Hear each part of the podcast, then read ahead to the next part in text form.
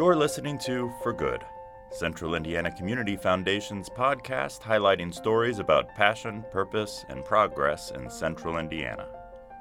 At CICF, we believe in creating a community where everyone can reach their full potential, no matter their place, race, or identity. This is our community, and these are your stories. Hello, and welcome to For Good. I'm Pamela Ross, Vice President of Opportunity, Equity, and Inclusion at Central Indiana Community Foundation. In 2017, CICF launched a Community Ambassador Program to engage and elevate the voices of residents. We tasked them with listening to people and discussions about assets in their community, where gaps exist, and where funding can make a difference. Their feedback has made a significant and lasting impact at CICF. We have built invaluable relationships as a result, which is why I'm happy to be joined today with some of our ambassadors for a candid conversation about their neighborhoods and how we've been learning and growing together. We have Diamond Harges, who has been a longtime organizer for the community and for the city of Indianapolis. Diamond was a part of our first cohort of 36 ambassadors in 2017. We asked him to come back, and he took a step further in saying that he wanted to play a role of leadership in this. And I can absolutely say that Diamond has made a big difference in my learning and my journey in being able to lead this for the organization. Pam, you've been very gracious, and thank you for that.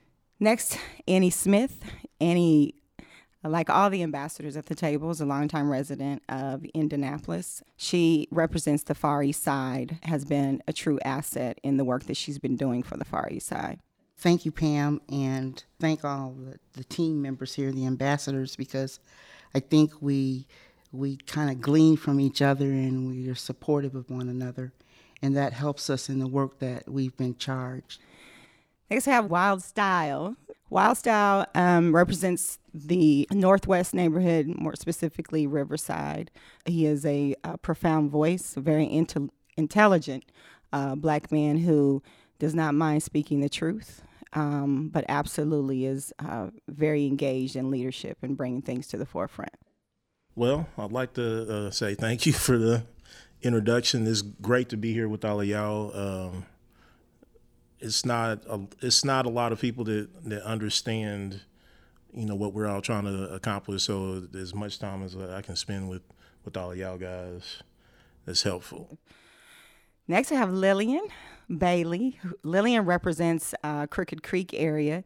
Lillian was not a part of our original cohort. We asked Lillian to come on board as an ambassador to help us understand infant mortality but she also brings great passion and understanding of the achievement gap in that area. Well, thank you for the introduction as well. And I'm just excited to work with everybody and just hit the ground running. And it's just a great opportunity to finally have a voice. You've always had one. We're just creating a platform for it to be more more heard. So next I have the pleasure of introducing Beatrice Beverly. Beatrice represents the Martindale Brightwood area. Uh, Beatrice and her husband um, have been uh, leading in the community for quite some time. They currently have a nonprofit called Stop the Violence. It's just been a pleasure. Um, and I am humbly um, grateful to have known you guys, you know, in this season of my life. And I look forward to what's to come. As are we. So, finally, last but not least, we have Valerie. Davis, who represents the Near East Side. And It's important to us to make sure that we do have people sitting at some of these tables so that uh, resident voice is heard and that we're supporting it. Thank you, Pam, for those glowing words. I'm so happy to be a part of this program. So it's a pleasure to have all of you. One of the things I wanted to be really careful about as the person trying to develop the relationship with all of you is that CICF was not taking the lead. Can you talk about how we developed this program together? what what you saw happening um, that made us get to this place where we are, Beatrice. Okay, I think for me it started when we uh, the core, the 36 of us. It was 36 individuals that were tasked to go out across the Indianapolis area to say, gather data without speaking, without trying to give solutions, without um, listening with open ears and empathy right? So that all that information could come back. And what was so amazing was that all the various areas came back with almost the same stories and data points. And wait, you did that? Wait, that's going on over there? Wait, we have that connection. Didn't know you were doing over that. And it just opened up this whole uh, world of possibilities. I wanted to say that piggybacking on Beatrice with the core group of 36, people are people. Community is community, and everybody wants a safe place, a nice neighborhood, but people are overlooked. So to me, that was huge that the answers are the same. People may be different, but answers are the same. Absolutely. I think that's pretty profound to say. Um, and that the fact, I think if I were to take that further, is that we have to recognize that the people in the neighborhood have the answers. I was, I was going to say, uh, to the contrary, I was very uh, skeptical. He was. We had to, I had to ask him more than once to do it. Here's the thing: if there isn't a mechanism or uh, or fabric to allow people to contribute what you say you notice in them, then it's a sin to waste those questions. But the reason why I stayed involved because I saw the way Pam's commitment and your transparency and your willingness to say, you know what, guys, I'm with you. We don't know, but I'm gonna be there. So there's some integrity. You help. You really helped us create the fabric. I mean, so I want to speak that first, and then all of y'all uh, have helped me, right, feel like a part of something well, thank you very much. Anytime you all do that, I'm so humbled um, by that. Being someone who uh, has worked in the community all of my life, I thought I had it figured out how you serve community. but I had it figured out through the way of, of how institutions work. And that's not a bad thing. It takes both institution and community organizing and activists to make this whole thing what it is that we all wanted to see. But you definitely did make me have to sit back and really learn and become a part of our culture. Well, I, I know I wasn't um, at the meetings for the original 36. but I can attest that there were, we were all a little skeptical at first, and, and I like Brian, and I, I think he's he's been very very bold and brave in doing this because um, I'm sure people are going to be you know coming after him uh, when things when people that aren't as interested in about equity uh, start seeing the direction things are going and seeing that Brian put you in that position and seeing the, the type of person that, that you are, let us all know, okay, well, well Brian's serious and, and, and he does want this to uh, succeed and develop for the community. Oftentimes, community is not put in a position where, where, where you end up having much trust in the institution, but this is one of the times where we at least know that, you know, right, wrong, or indifferent, the effort was made to try to do the right thing. yeah. Exactly. yeah. That's awesome. Thank you for saying that. You know, I think that's going to be one of the things while styles we continue to go down this path, we hope that the community remembers. We we want to, we are putting the effort in. The integrity of it is there. The authenticity of the people who are involved is there. The accountability internally to work authentically and genuinely and do things different um, is here and continues uh, to be the path that we'll go down. I was skeptical as well because you know a lot of people have good intentions, but you sit around talking and nothing gets done. I've had the opportunity of working with CICF staff, small box, and when you had a question, when you needed something, they were there and they backed me up either silently or giving me direction. Even I would reach out to you because I didn't know which way to go. And it made a lot of the things I was working on start to be successful and people are starting to listen starting to listen and people are reaching out to me it's a great opportunity and it's great to work with people that are about action and not about talk and one of the things that we keep um, that especially I keep driving home with us is that we're an organization that always has a sense of urgency. That we always understand like anything that we're doing to make a difference in this work of equity, inclusion, race, opportunity w- needed to happen yesterday. So urgency is necessary. That's one of the things that we always want to make clear to the community. If you don't see us acting, it's not necessarily because we don't feel it and understand and know it's urgent. That sometimes it's just simply this is not the time to act. We haven't gathered enough knowledge, we haven't built enough relationships, we just do not know enough. But every day as we continue to grow in the work that we do together and continue to bring on more ambassadors, that is, you are a, a very key part of us being able to vet is it time now or should we wait? When I work on something, I always want to know what can I learn, right? What what can what what can I learn that I can take back? We got to find the assets that's within the communities and utilize them to help their communities grow. And so I have a conversation forthcoming with a young woman who's 101 years old. So I'm going and recording the whole conversation because to your point, those are assets. Let's get that information. And so I look at my community differently. It's important for us, and what I've learned through this whole process in those relationships that we continue to build you know, I'm all excited because I'm close to the work and I'm in the neighborhoods and I'm talking to the residents, I'm listening to the residents, and I'm excited, but I still get that skepticism yes. all around me. Well, let's see what's going to happen right. and yeah. is this, you know, but I, I keep saying that who else is doing this? Mm-hmm. You know, at least the CICF, I think, is taking a good stand and people are listening and they're watching. but the the good thing that's coming from all of this is definitely coming from our neighborhoods because we are seeing positive results in in the action that's taking place and the action is being executed by our neighbors.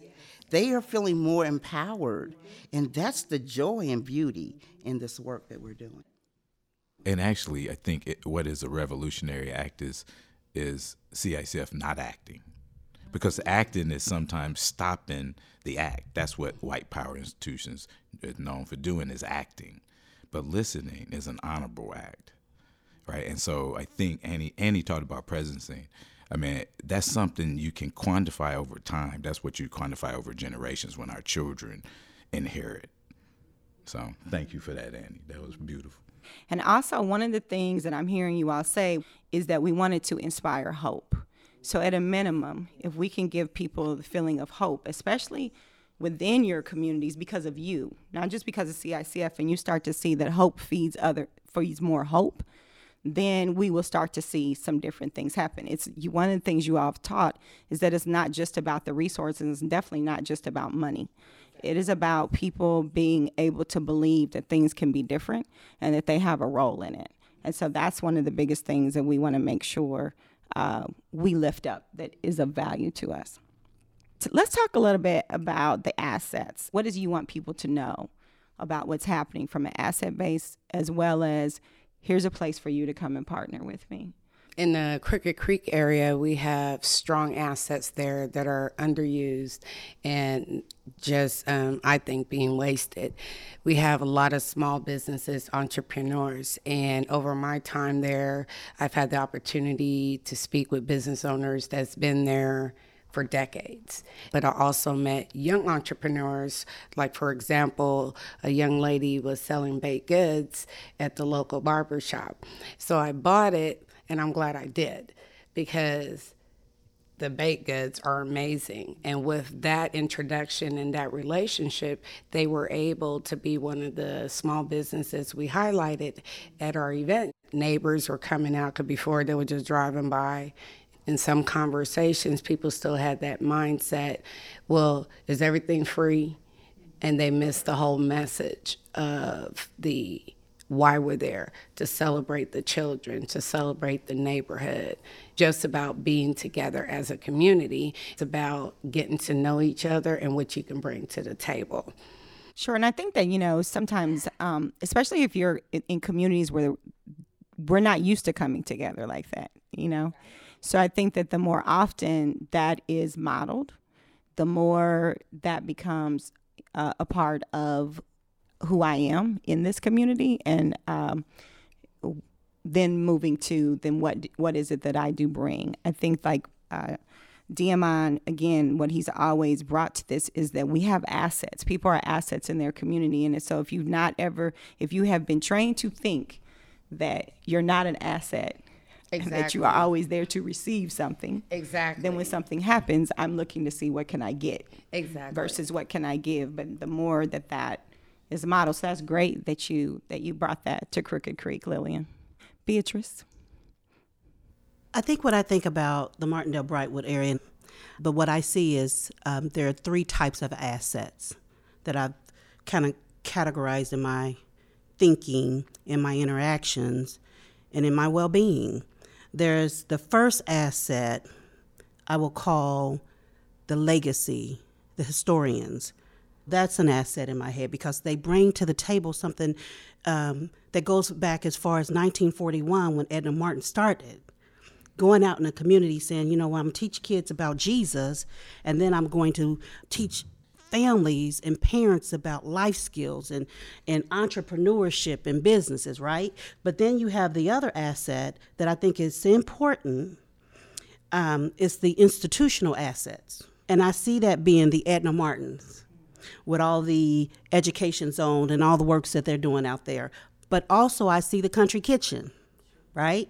It's a restaurant. It's a. It, I'm gonna put it in that label of institutions. You know, when we had our meeting, um, the, we all came together, and and uh, Pam said, "Hey, you ain't got to go to Panera.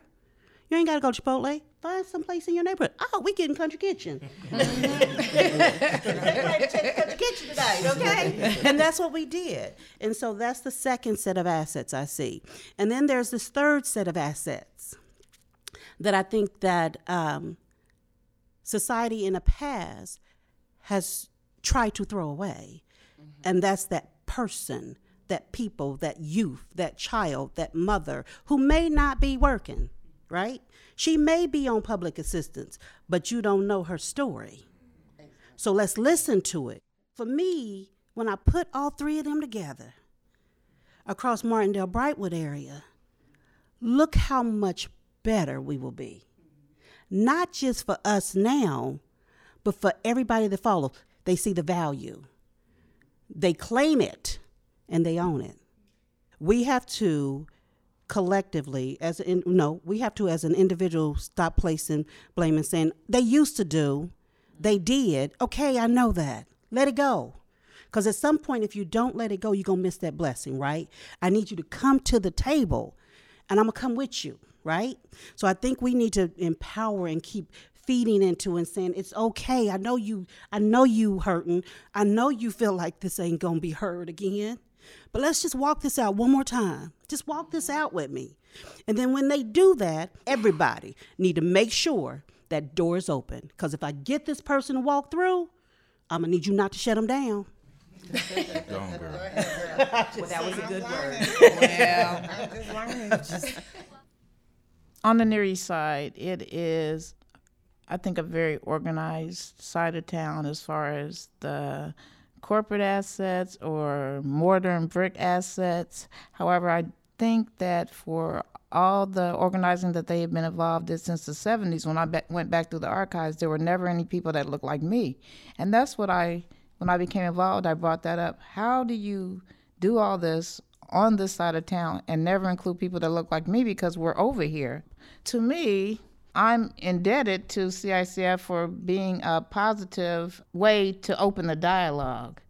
It seems to me on the things that I'm involved with, there's going to be no more kicking the can down the road. We'll talk about it next month's meeting, or we'll talk about it at the quarterly meeting. No, we need to talk about it now, and we're not going to move on. So when I am asked, well, do you know any more people, you know, quote unquote black people that can come to the table. My question to you is why you don't?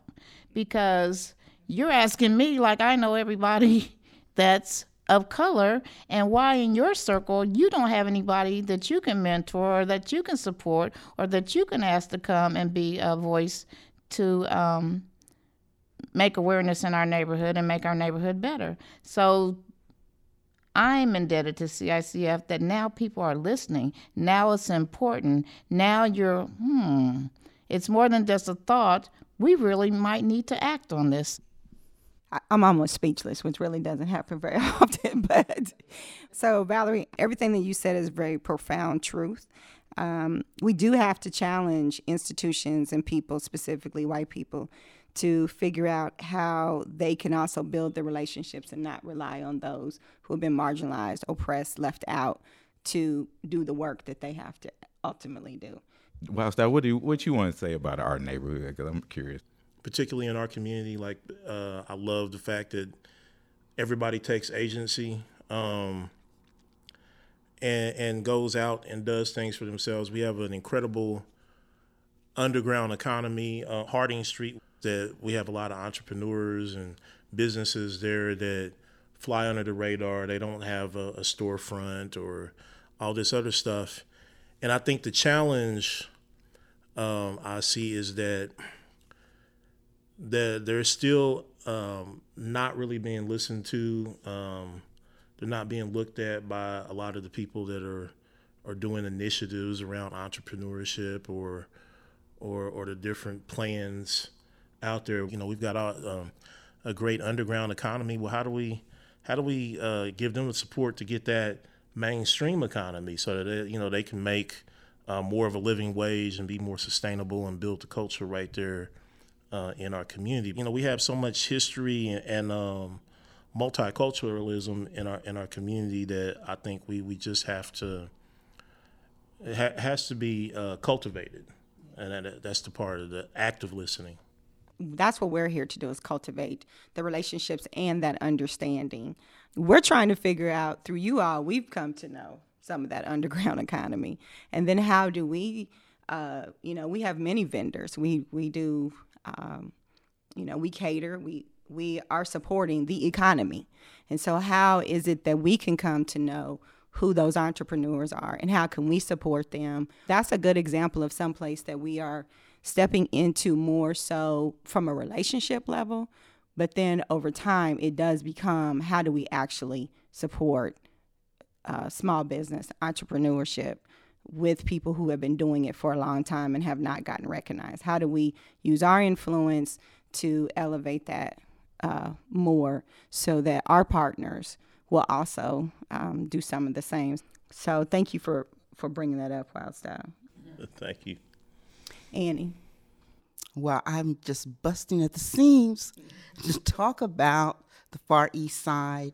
Um, when you speak of assets, truly, we saw the assets at the Far East Side first annual festival. It was amazing.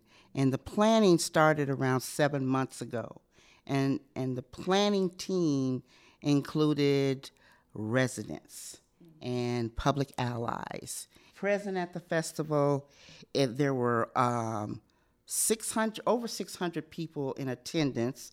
There were about 60 volunteers they had uh, 65 vendors that were there providing resources and information uh, to resources. There was a kid zone with face painting. The Indianapolis Fire Department was there. You had entertainment, dancing on the stage, a DJ, and just families, you know, visiting the booths, not just coming and just walking, but actually visiting. We had entrepreneurs there. It was it was just supported primarily uh, from a variety of in-kind uh, donors and CICF and the Finish Line Foundation, which is uh, you know a business on the Far East Side. I saw kind of assets there just in the planning and organizing of that and just it was so amazing. There are a lot of good things that are happening as a result of that. Uh, not as a result of that, but because that happened, there's uh, there was an artist there, uh, Demetrius, and I believe his last name is Green, but he was there um, getting feedback from residents about art design that he's getting ready to do. Uh, actually, it's July 18th So uh, I'm, I'm just excited. You know, there are challenges still, uh, challenges of, you know, getting more and more people together to be a part of it because what I've seen grow more is there's not so much isolation. You know, people are coming together, and uh, that's making a huge difference on the Far East Side. Mm-hmm. That's exciting. Just listening to you talk about it excites me. You know, I, I think that um, I spend, I do spend um, a great deal of time on the Far East Side. Um, and I've come to know it better than I have ever in the past. So the work that you're doing is awesome. Thank you for your leadership. I want to respond to the challenges stuff. I, I just I could give more examples, and we can all give more examples. And I think I'm glad we have this platform to do that because it's not done enough. We need to shift the culture of of where we see agency, and that takes time, right? It takes some money too because we should be paying people who do this naturally. CICF is an example of paying neighbors for what they already do, not paying them, but saying, here's an incentive, we see you. So, what can we do to buy more time? This country was made on discovery, not deliverables. Nobody knew what was in this land until they had to go out and do it, right? Those are in- innovators. So, I think CICF has bought us some time. I just have one last question for you uh, before we go. You've kind of already talked about it to a certain degree, but if you were to really truly sum it up, um, why do you why are you a CICF ambassador? Why do you do this? I know I do it because I really do want to um, help um, shed light on my, my community and the people that are doing great things. I want um, this to be a, a better city and a better neighborhood for them um, and their kids, and you know, for people to prosper. Awesome, thank you, Wildstyle. Annie, I know that uh, I've always been doing it. I think uh, now I'm just more intentional about what I do and how I do it, and I've always been one uh, right in uh, the heart of the community. Uh, it's just natural, and I'm passionate about it. What makes it even more valuable to me is I have a platform that's supporting it. Valerie. I think I do this because I've always been involved in the community, but when I went to a neighborhood summit and we talked about the quality of life plan, and I brought up a resolution that maybe we could have lunch or dinners and just interact with each other and learn our neighbors and your peop- your people that live beside you that don't look like you, it was voted down. They didn't want to do that. And it hurt me to my core. I have to do this because if not me, then who?